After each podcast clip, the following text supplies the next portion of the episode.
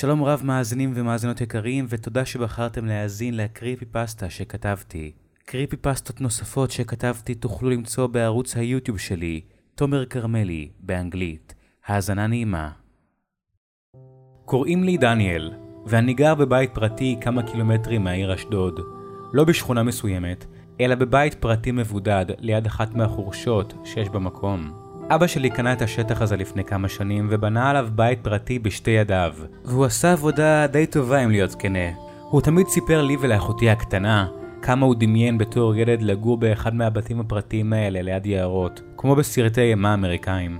אבל בגלל שהוא היה בישראל, ולא בארצות הברית, הוא התפשר על חלקת אדמה קטנה במקום בין אשדוד וקריית מלאכי. הוא בנה שם את הבית הזה ועבר לגור בו עם אמא שלי. הם חיו שם ביחד, הביאו אותי ואת אחותי הקטנה לעולם וחיו באושר. כמה שנים אחרי זה, אמא שלי נפטרה ממחלה קשה. זה היה קשה לנו. מאז שהיא נפטרה, אבא שלי טיפל בנו, דאג לנו, ואנחנו די אוהבים את המקום בו נמצא הבית. כמו שאמרתי, הוא מרוחק מבתים אחרים, וליד הבית יש לנו חורשה קטנה, אבל עם מספיק עצים כדי ללכת לאיבוד בתוכה. בכל מקרה, הבית שלנו די נחמד. יש לנו שלוש קומות, שתי קומות מעל האדמה וקומת מרתף. אבא שלי בהחלט עשה עבודה טובה כשבנה את הבית הזה. גרנו פה מאז שהייתי ילד, ולהיות ילד שגר בדרום בישראל, טוב, אתם בטח כבר יודעים. מדי כמה חודשים יש לנו פה אזעקות צבע אדום, זה לא קורה כל הזמן, אבל כשזה קורה, זה קורה, וזה מכניס אותי ואת אחותי הקטנה, עלמה, לחרדות של החיים. בכל פעם שיש אזעקה, אני מקבל עתירה מהאפליקציה בטלפון שלי שמודיע רשמית שיש צבע אדום באזור שלי. אנחנו יורדים למרתף כי אין לנו ממ"ד בבית שאבא שלי בנה. אז אנחנו פשוט נשארים במרתף עד שהאזעקה חולפת, ובמידה והיירוט לא בוצע באזור שלנו. אחר צהריים אחד חזרתי מבית הספר והגעתי הביתה. חיממתי לי ולעלמה שניצלים עם אורז שאבא השאיר לנו במקרר בזמן שהיה בעבודה. כשהאוכל היה מוכן, ישבנו שנינו בסלון וראינו בובספוג בטלוויזיה. אחרי חצי פרק בערך, פתאום שמענו אזעקה. מיד הרגשתי רטט בפלאפון שלי. תוך כדי שאני קם בבהלה אני רואה התראה במסך הפלאפון שלי מאפליקציה צבע אדום. מיד תפסתי את עלמה ביד ורצתי איתה למרתף. האזעקה נמשכה דקה וחצי בערך. ואז שמענו בום. בטח יירוט של כיפת ברזל, אמרתי לעצמי. אבא שלי מיד צלצל אליי לוודא שירדנו למקלט ושהכל בסדר. היא הייתה מפוחדת אז הרמתי אותה לידיים וחיבקתי אותה. הגעתי לסלון וישבנו על הספה. מיד העברתי לערוץ החדשות. שם היה מבזק מיוחד בעקבות אזעקות הצבע האדום. זה היה עוד שיגור מרצועת עזה. זה אף פעם לא ייפסק. הפרשן בטלוויזיה אמר שזה כנראה היה ירי חד פעמי, אבל אני לא האמנתי לזה. בתור מי שגדל פה, למדתי לא להיות תמים לדבריהם של פרשנים, כי תמיד עלול לפרוץ סבב לחימה נוסף בכל רגע. אחרי חצי שעה, אבא שלי חזר מהעבודה. הוא נכנס במהרה לבית ושאל אותנו אם אנחנו בסדר. הוא חיבק אותנו והרגיע אותנו. באותו הערב, ראינו שלושתנו סרט בטלוויזיה כדי להירגע. זה היה איזה סרט קומדיה אחד, מצחיק, אבל ארוך. עלמה לא שרדה את החצי שעה הראשונה ונרדמה. אני גם הייתי מת מעייפות, ונרדמתי בהמשך. אחרי כמה שעות, התעוררתי במיטה שלי. בטח אבא שלי העביר אותי אחרי שנרדמתי. באמת רספקט. אני כבר לא ילד כזה קטן ואני שוקל לא מעט. אבל בכל זאת הוא הצליח להרים אותי ולהביא אותי לחדר מבלי שארדם. קמתי מהמיטה והלכתי לשירותים. זה היה אמצע הלילה. אחרי שסיימתי שם, שטפתי ידיים, חזרתי לחדר ונשכבתי למיטה. פתאום שמעתי עוד אזעקה, אבל הפעם היא הייתה... היא הייתה שונה. נשמע כאילו הסירנה נשברה. האינסטינקטים שלי גרמו לי מיד לרוץ לכיוון של החדר של אבא שלי, כדי להעיר אותו שיקח את אחותי לממ"ד. אבל כשהגעתי לשם והערתי אותו, הוא היה מופתע. אבא בוא מהר, יש אזעקה, תביא את עלמה, אני אפתח בינתיים את הדלת של המרתף. אבל לפני שהסתובבתי לכיוון השני, הוא תפס אותי ביד. אה, דניאל, על מה אתה מדבר? הוא שאל אותי תוך כדי שהוא קם. פתאום קלטתי שכבר לא שמעתי את האזעקה. מה? אה, לא שמעת את האזעקה הזאת? שאלתי אותו. איזה אזעקה? הוא שאל. זה היה כל כך מוזר. אבא שלי הוא אחד מהאנשים שמתעוררים בקלות מאזעקות, וגם למה שהאזעקה תיפסק לזמן כל כך קצר? גם אם היה יירוט. הוצאתי את הפלאפון שלי ומיד בדקתי אם יש התראה של צבע אדום. אבל לא הייתה שום התראה. ניגשתי לטלוויזיה ובדקתי בחדשות. גם שם לא הייתה התראה על צבע אדום, או מבזק כלשהו. כאילו הכל היה כרגיל, אבל יכולתי להישבע שזה היה נשמע כמו אזעקת צבע אדום אמיתית. אני כבר רגיל לזהות אותן. חזרתי מבולבל לחדר שלי. כשניסיתי להירדם שוב, שוב שמעתי את זה. הפעם שפשפתי את האוזן שלי כדי לבדוק אם אני שומע טוב. זאת הייתה אזעקה. שוב, אותה אזעקה שבורה ומוזרה. ולא רק שזו הייתה אזעקה, הפעם שמעתי אותו ממש חזק מהחדר שלי. כאילו, כאילו היא כמה מטרים מפה. כאילו הסירנה מגיעה ממש מחוץ לבית. אבל לא חשבתי על זה. רצתי שוב לחדר של אבא שלי. אבא! אבא, נו, יש אזעקה, בוא! הוא קם בבהלה וצעק עליי. די, דניאל, תפסיק עם זה, זה לא מצחיק. מה? אמרתי לעצמי, לא הגיוני שהוא לא שומע שוב. לא ייתכן שהוא לא שומע את זה. ואז שוב שמתי לב, שאיך שיערתי אותו, האזעקה הופסקה. דניאל, הוא שם לי את היד על הכתף, אני יודע שזה קשה לחיות במציאות הזו, אבל אני מבטיח לך שאם תהיה אזעקה אמיתית אנחנו מיד נדע. תנסה לישון קצת, אוקיי? התעלמתי ממנו והלכתי לסלון לבדוק בטלוויזיה, אבל גם אז כשהדלקתי את ערוץ החדשות, לא היה שום אזכור לאזעקה. פתחתי את האפליקציה של צבע אדום, גם שם לא הייתה התראה על אזעקה. אפילו בדקתי בהגדרות אם יש לי אינטרנט, והיה לי. חזרתי לחדר בפעם השנייה. לא יכולתי להירדם. אז פתחתי את החלון שמשקיף אל עבר החורשה ליד הבית שלנו, ובהיתי. הלילה היה נראה כל כך רגוע.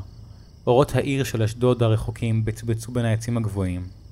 אבל אז הבחנתי שעוד משהו מבצבץ שם. בין העצים ראיתי פתאום את קצהו של עמוד שעליו היה שתי צופרים לסירנות. ותבינו, מאז שהייתי ילד הייתי מתבונן מהחלון בחורשה, אבל אף פעם לא ראיתי את העמוד הזה נמצא שם. החלטתי לבדוק את העניין. גם ככה לא הייתי נרדם הלילה בגלל האזעקות המוזרות האלה, ורציתי לדעת האם הן הגיעו מהעמוד הזה. יצאתי מהבית שלי בשקט בלי שאבא שלי ישמע וצדתי אל תוך החורשה. הלילה החורשה הייתה חשוכה יותר מהרגיל. היה מין ערפל כזה שעטף את העצים כולם, ככה שבקושי יכולתי לראות משהו. פתאום שמעתי קולות של רעש לבן, כמו רדיו ישן, מגיעים מבין העצים. החלטתי להתקדם לכיוון הזה. אני כבר בוגר והסתובבתי פה מספיק פעמים כדי להכיר את המקום כמו כף היד שלי, אז לא כל כך פחדתי. ככל שהתקדמתי לכיוון העמוד עם הסירנות, כך שמעתי יותר בבירור את הרעש. הרעש הלבן הפך פתאום לקטעי דיבור שנשמעים ישנים. פתאום קלטתי מה שמעתי. זה... זה היה נשמע לי מוכר מאוד. ואז קלטתי. זה היה הקול של הכרזת העצמאות. יותר נכון, הקלטה. שידור רדיו ישן של הכרזת העצמאות. למה לעזאזל שמישהו ישדר את זה באמצע הלילה? תהיתי לעצמי. ואיך לעזאזל זה קולט את האירוע הזה? זה היה יותר מ-70 שנה. אבל אז הגעתי למקור הרעש. בין העצים מצאתי עמוד גבוה יותר משאר העצים. עמוד עץ שבקצהו היו שני צופרים. זה הדבר שראיתי מהחלון שלי. התשדיר רדיו הזה הגיע מתוך אחד משני הצופרים שלו. זה היה כזה מוזר. בחיים שלי לא ראיתי את הדבר הזה פה ביער. הרעש שהוא הפיץ היה חזק. חזק מאוד אפילו. פחדתי שזה יעיר את אבא שלי והוא יגלה שברחתי מהבית. אז... אז נתתי אגרוף חלש לעמוד. סתם כדי לראות מה יקרה. אבל אחרי שנתתי את האגרוף, הרעש פתאום הפסיק.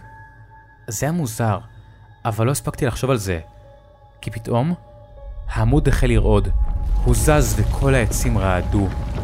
ואז, איכשהו, אני באמת לא יודע איך, הקצה של העמוד התעקם לכיווני, כאילו זה היה ראש שמציץ עליי. ראש סירנה. הקצה שלו התכופף לכיווני במהירות. נפלתי לרצפה מרוב פחד. ואז, כשהוא ממש מולי, אחת הסירנות פתאום השמיעה קול.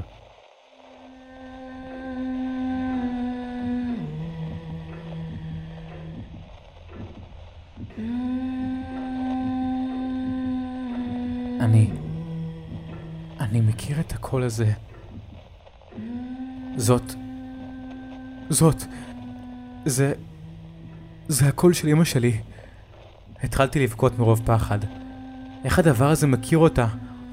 איך, איך הדבר הזה מכיר אותה? למ, למה הוא עושה לי את זה? אז שמעתי את הקול שלה פונה אליי מאחת הסירנות. חמוד שלי, אני מתגעגעת אליך. אמא? לרגע האמנתי שזאת היא. אמא, אמא, אני אוהב אותך, אני אוהב, אמא, אני אוהב אותך. אמרתי לה והושטתי יד כדי לגעת בה. גם אני אוהבת אותך. מאוד מאוד. אבל אז, הקול שלה מת. כאילו, כאילו היא מתה שוב.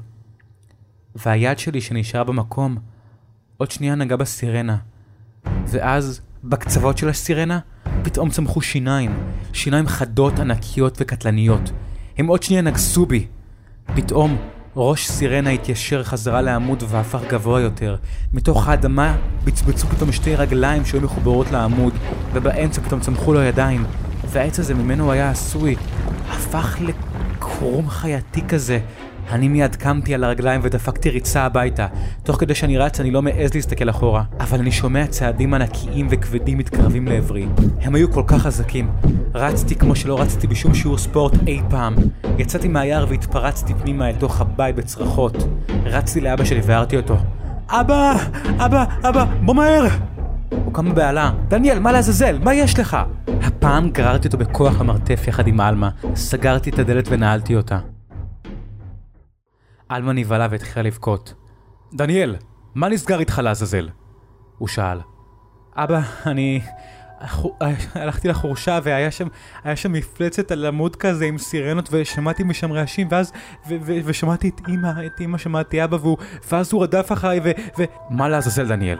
הוא תפס אותי, קלטתי שאני אשמע קצת מוזר. אני נשבע לך, אבא, בבקשה, אני, תאמין לי. אני הולך לבדוק, הוא אמר. לא, אבא בבקשה. אבל הוא כבר יצא מהמרתף. תישארו פה, הוא צעק. אחרי כמה דקות בהן חיבקתי את עלמה בחוזקה, הוא חזר. הוא לקח את עלמה לחדר שלה והביא אותי לחדר שלו. דניאל, הלכתי לחורשה. לא היה שם כלום. שום עמוד סירנה, ובטח שלא האמא. הוא נהיה עצוב. ואז הסתכל עליי. דניאל, אני לא יודע מה יש לך. אבל אני רוצה שתישאר בחדר שלך עד הבוקר. תהיה בפלאפון אם זה מרגיע אותך, אבל אל תשתגע לי. הוא שלח אותי לחדר. רגש והבנה אף פעם לא היה הצד החזק שלו, אלא של אמא שלי. חזרתי לחדר. התיישבתי על המיטה והייתי בפלאפון.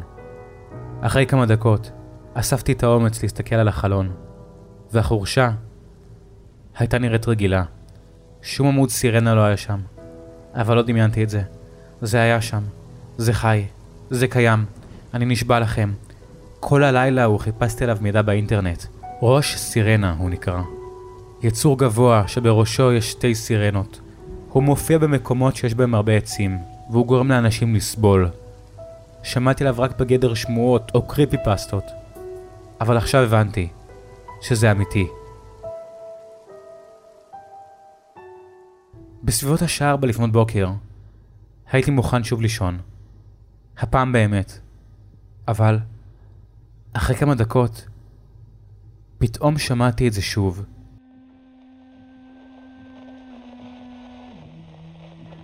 זאת שוב הייתה היא, אמא שלי. הפעם שמעתי אותה ממש מחוץ לחלון שלי. אמא, אמא שלי, אמא שלי המתה. קמתי מהמיטה וראיתי אותו. את ראש סירנה, מחוץ לחלון שלי, ממש כמה מטרים מהבית שלי. החדר שלי היה בקומה שנייה, והוא היה בדיוק בגובה של החלון שלי. פתאום, מתוך הסירנה, שמעתי אותה שוב. אל תדאג חמוד שלי, אנחנו עוד ניפגש. הסירנה התקרבה אל החלון.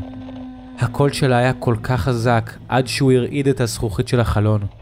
הסירנה התקרבה והתקרבה עד שהיא הייתה שנייה מלגעת בחלון. קפאתי במקום ועצמתי את העיניים. ואז... החלון נשבר והקול שלה הפסיק. פתחתי עיניים, והיא, או הראש סירנה הזה, כבר לא היו שם. הם לא היו בשום מקום יותר מאז אותו לילה. שום דבר לא היה שם יותר. חוץ ממני, ומהחלון השבור שלי.